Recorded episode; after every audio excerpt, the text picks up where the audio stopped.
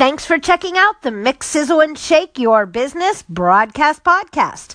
I'm Sue Ann, and today I thought it may be a good day to talk about expectations. I think expectations are a funny little thing, and that they can be very good or they can be not so good. For example, if you set expectations for yourself that enable you to push to a higher standard or help you to get better outcomes, well, then that's all good. But if expectations are beyond your reach or ability, then creating expectations may not be so good. In fact, setting unattainable expectations or goals may be detrimental because you'll always fall short. Then there's the kind of expectations that can really get you in trouble.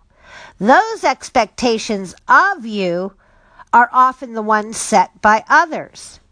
Now, sometimes you know exactly what someone expects or needs from you.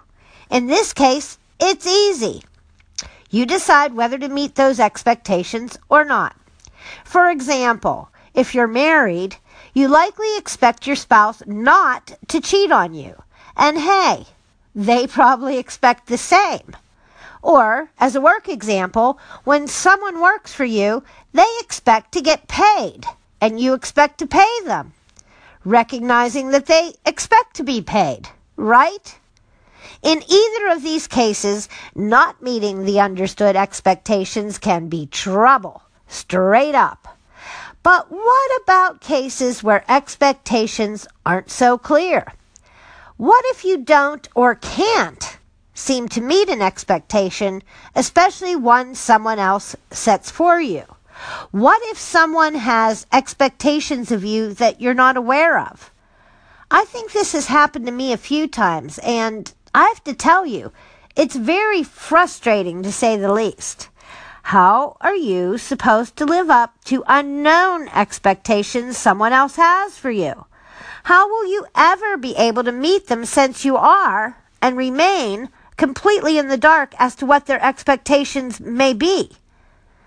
As the holidays approach, you may feel a lot of pressure to meet expectations, your own perhaps, or those hoisted upon you by others. But I've learned over time to handle expectations in only one way. All I can do is the very best I can. It's my nature to do for others to make them happy, and if I tell you I'll do something, my word is gold. But if you need me to do something, your best bet is to ask. Because truthfully, your expectations aren't my problem.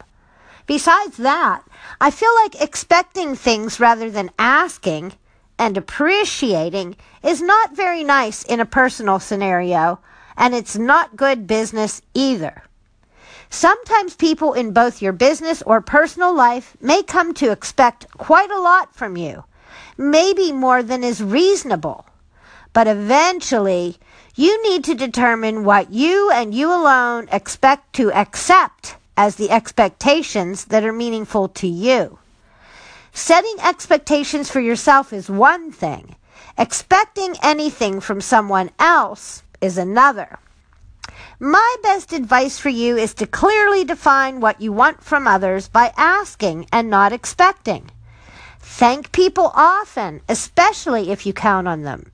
And while setting expectations for yourself or for your company can be motivational, and positive, be careful they are attainable as well. The best thing to do where expectations are concerned may be not to have them. Having expectations can end up leaving you empty, while not having them allows for many unexpected things to happen instead.